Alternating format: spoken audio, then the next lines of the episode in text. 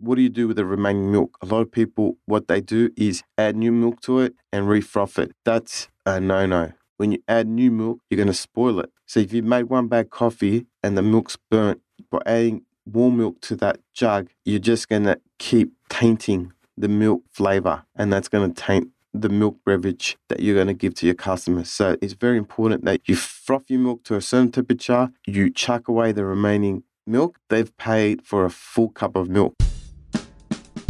Welcome to the Blandi Coffee Podcast. All coffee, no sugar.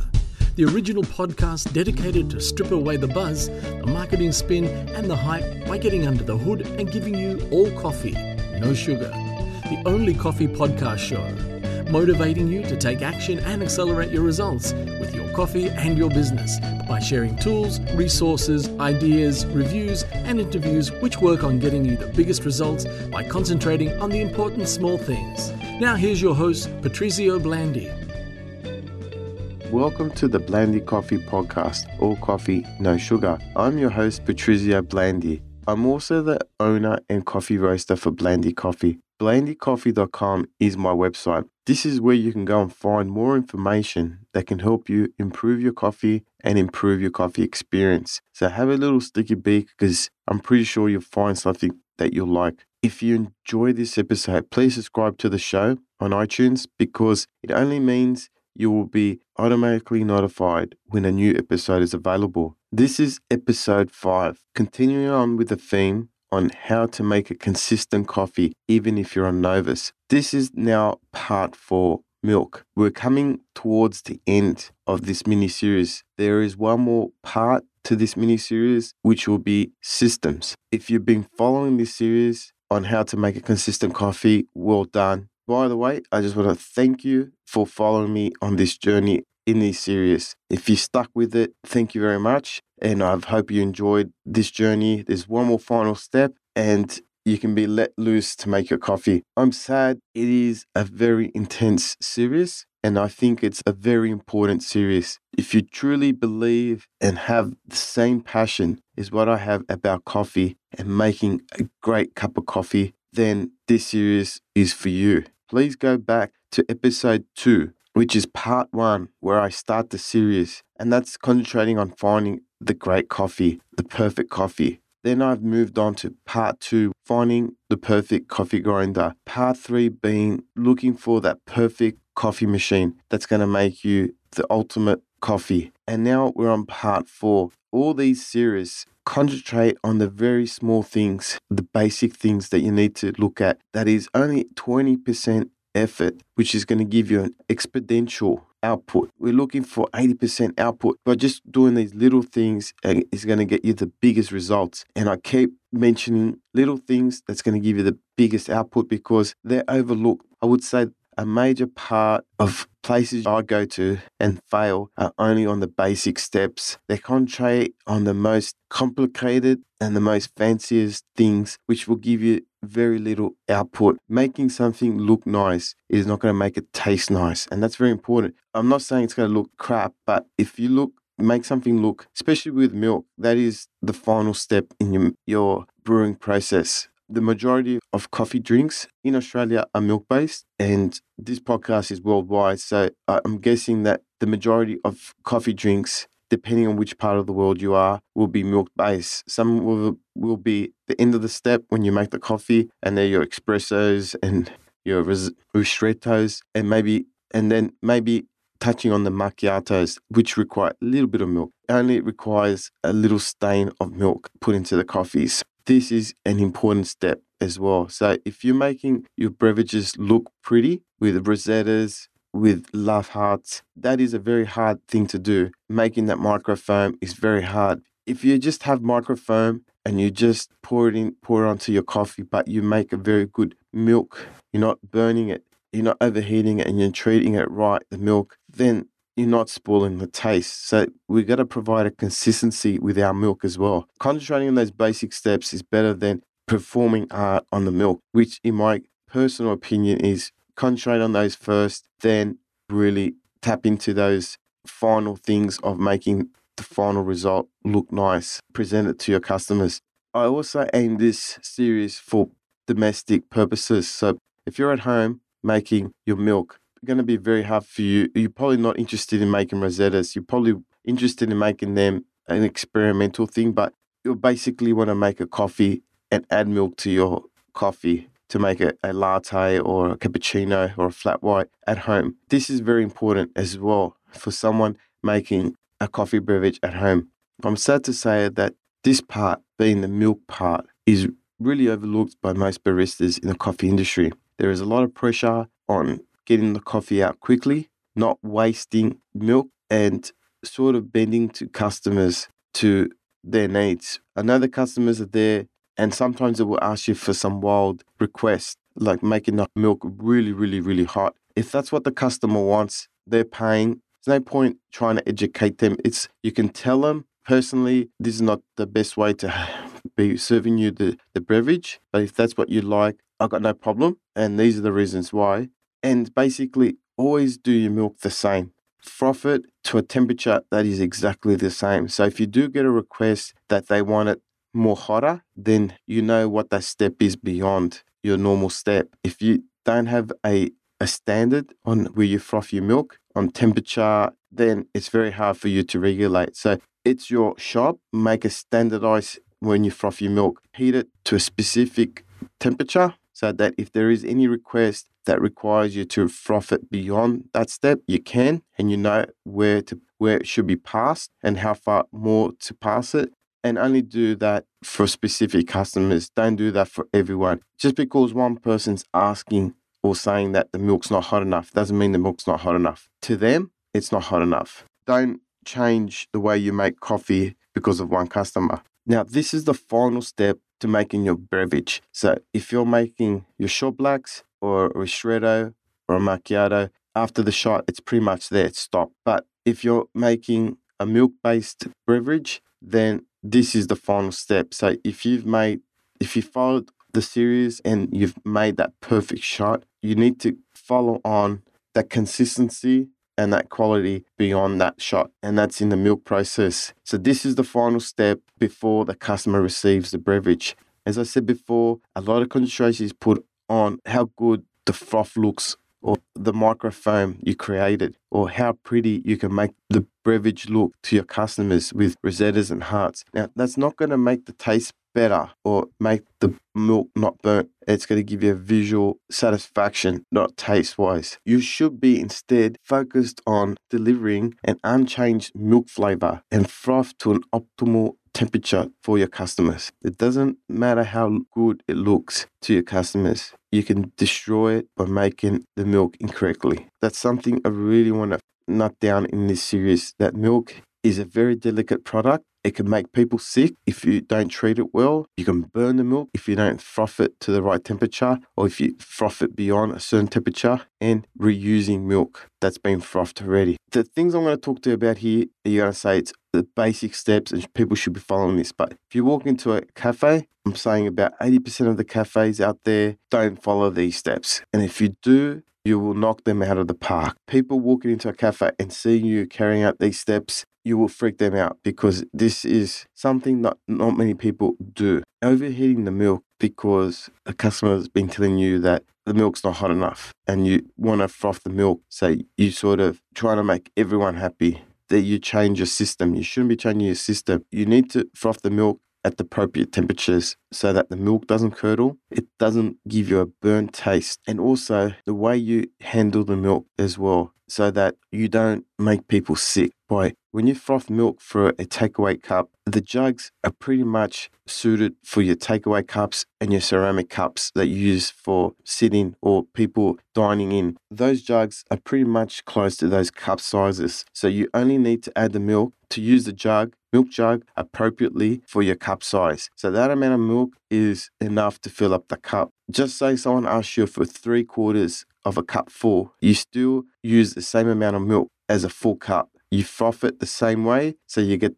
up to a certain temperature And usually that temperature, you can use, start by using a gauge or you can use by touch. And that'll give you the temperature where it should be frothed. And that temperature is pretty accurate. So once you get it to that optimal temperature, you pour it into the cup. So it's three cup, uh, three quarters full. You fill it up three quarters full. And what do you do with the remaining milk? A lot of people, what they do is add new milk to it and refroth it. That's a no-no when you add new milk, you're going to spoil it. So if you made one bag coffee and the milk's burnt, by adding warm milk to that jug, you're just going to keep tainting the milk flavor, and that's going to taint the milk beverage that you're going to give to your customers. So it's very important that you froth your milk to a certain temperature, you chuck away the remaining milk. They've paid for a full cup of milk. It's not cheaper because they're getting three quarters full. So they're still paying for the full price. So what you do is you chuck out that remaining milk, you rinse the jug. Important thing, you rinse it so the jug is clean. There's no residue left over of dry milk, any heated milk in there. You cl- rinse the jug with a jug rinser and you add your new milk. A lot of things I see as well is that some coffee shops, places are not busy at certain times. So what they do is the remaining milk, they leave it in the jug and they put it into a cold food display or into the freezers below so they can reuse that later on. If you're trying to reduce costs, that's one way. If you're trying to reduce your customer base, that's another way as well. It's very important. It's so basic that people have paid for that milk. So you're not wasting milk. It is a waste when you're seeing it getting chucked down the sink, but it's not a waste. It's an investment because if you throw that milk away, there's a customer in front of you and you're frothing milk and you serve someone and then you chuck that milk away and you rinse the jug in front of them and the jugs look clean. They're not they don't have that residue on the top of the jugs. It looks ugly and it looks sickly. Is that a word? I don't know, but it should be a word because it's really, really bad. If a customer sees you rinse that jug and it's clean, they will talk about it. It's very important. It's not just about frothing milk, it's handling the milk too. How your milk is treated when it's delivered. How long has it been at room temperature? When you take out the milk jug and put it on top of your bench to start frothing milk, and then you start getting a slow period, what do you do with that milk? Do you leave it on the bench? Or do you put it back in the freezer? So you got to try to keep the milk as close to the cool temperature so that the milk is cool. And when you froth the milk at a cool level, you get that nice foamy micro foam. If the milk is hot, you're starting to degrade the milk and leaving it out at room temperature. Like I said, milk is delicate. So if you keep putting the milk into variable temperatures, then you're going to start destroying the milk. So if you're getting your deliveries, say two or three hours earlier than when you come in to your cafe and then it sits there for two, three hours before someone rocks up to the site to open up the shop and put them into the cool room, then you've let that milk slowly degrade for two or three hours. And then you put it back into a cool room and then you try to bring it back up to a an optimal cool temperature. And then what you do is you take it out again when you're making your beverage and then you leave it on the bench extra half an hour here, half an hour there. If it's not busy, you're sort of degrading the milk. So, like I said, it is a very delicate product and it is affected by change of temperature. It requires proper sanitation of the equipment that is used when you froth your milk and proper storage and handling. How long the milk is delivered and how long it has to stay at room temperature before storing in the fridge. If the milk jug is rinsed every time you froth new milk, do you dispense the leftover milk? Do you reheat the left any leftover milk? How hot is the milk when you froth it? Overheating the milk will give you a burnt taste. If the milk curdles because you overheat it, is one cause when the milk curdles. It can also be the coffee that you use, and it's used in the more soya style milk that you're going to get curdling. Frothing the milk correctly at the right temperatures, it could be the coffee that you're using that could have a bit too much acidity. The best thing we can do here is have on your bench a milk jug rinser. This can be bought from your local parts supplier, someone that sells spare parts for your coffee machine or place where they sell coffee industry cups or coffee grinders or you buy your coffee machine, they will have a milk jug rinser and they cost around $300 roughly. And this would be a quick way to rinse your jugs in that commercial environment. You can have that in your home as well, but it there is it does require to have mains pressured water connected to it. You can buy these either flush mounted or surface mounted. Flush mounted means that you cut out the bench and it sits flush with your bench. A surface mounted means it sits on top of your bench. It could be repositioned or, or it could be fixed. Either way, you can suit the situation you're in. So if, if you have a bench that is like a, a, granite or a marble that might, or you don't want to really cut away any part of your bench, it's going to spoil or it's going to degrade the strength of the bench in any way, then the best thing to do is buy a surface mounted one. You probably need to drill a hole to provide a drainage point and to connect your main water to it. So that's something else to look at when you buy this. You need to be connecting water to this milk jug rinser. So when you get your jug, you tip it upside down and there's this little sprayer. When you push down on it, it sprays water into your jug. It sprays it at this high pressure where it cleans out your jug and any residue on your jug as well. And if you do that consistently with every milk that you produce, then that jug will be always pristine, in a pristine condition. Heating up your milk correctly. You can do this by starting with buying a thermometer. These thermometers are designed for milk temperatures. So there will be a setting on the thermometer, there will be a red mark to indicate that's the band at the temperature the milk should be at. And that's usually around the 60 to 70 mark. 65 in between is probably the ideal temperature. And I'm talking about degrees Celsius here. You can use that to start you off. And then I suggest you to use one hand to hold the milk jug handle so you can hold the milk jug. And then with the other hand, you turn on the steamer on your coffee machine and then place the palm of your second hand onto the front of the milk jug. Then, as you're frothing the milk, you will see the temperature slowly increase and then you'll see the temperature on your dial increase as well. So when you get it to that 65 degrees Celsius, you'll feel that heat. And usually that heat is uncomfortable to have your hand on that jug. So it's time to switch that off. By the time you switch that off, it should be around the 65 to 70 degrees. That's a good way to sense and start getting that feel for heat with your hand. So then later on, what you can do is remove that thermometer and then use fill only to make your frothing your milk. If your milk does curdle, have a look at the temperature. Put a thermometer in there and have a look at the temperature that you heat it up to. If it's above that 70 degrees, then you've gone into a no go zone with milk. That's when you're starting to burn it and where the milk probably can curdle. And it, if you're starting to use soya and you go above those temperatures, milk can curdle. Storage and handling of the milk is important as well. How the milk is delivered and left on location should be looked at. Personally seen milk delivered the night before and left in front of the cafe at room temperature. So if you've got a really hot day and that milk heats up, you can start destroying the milk. Or milk is delivered a couple of hours earlier in the morning because milkmen have a very early run and sometimes cafes don't open say probably the earliest 6 a.m if milk's been delivered at 3 a.m then you're having the milk sit there for two to three hours before someone actually puts that milk. It doesn't really mean that if someone arrives there, they're going to put the milk into the cool room straight away, unless they're really pedantic and they do that. I think looking at your delivery is very important. Trying to adjust the delivery as soon as you receive it, you put it into your cool room. And another thing is handling the milk. So when you pull out a new container of milk to use it for frothing your milk, put it on the bench. If you're busy, you'll go through that two liter of milk pretty quickly. But if it does get quiet, I suggest putting that milk back into the cool room or back into the freezer below your bench. So have a freezer below your bench just for milk is very important. When it does get quiet, chuck that milk back into the fridge so you keep it at an optimal temperature. If you leave it on the bench, it's a really hot day, then you're going to start degrading the milk. And it's something you don't want because milk is really, really delicate and it's a dairy product, so if you leave it out to room temperature, it does spoil the milk. Every customer is different. What I can suggest for you to do when you are frothing milk for your customers, do it one way only. If a customer comes up to you and says that the milk is too hot, it's not hot enough, then adjust it appropriately only for that customer. And make sure you remember that customer. So when he comes back in or she comes back in, remember this person wants it hotter than I usually do it. And if you do it hotter and you give it to the customer, they will love you because you remembered. You can easily adjust for those customers if you have a standard heating process. Don't change your methods because of one customer's complaint. If you are a busy cafe and you're busy and you're saying that you can't rinse jugs every time a customer comes in, that's untrue.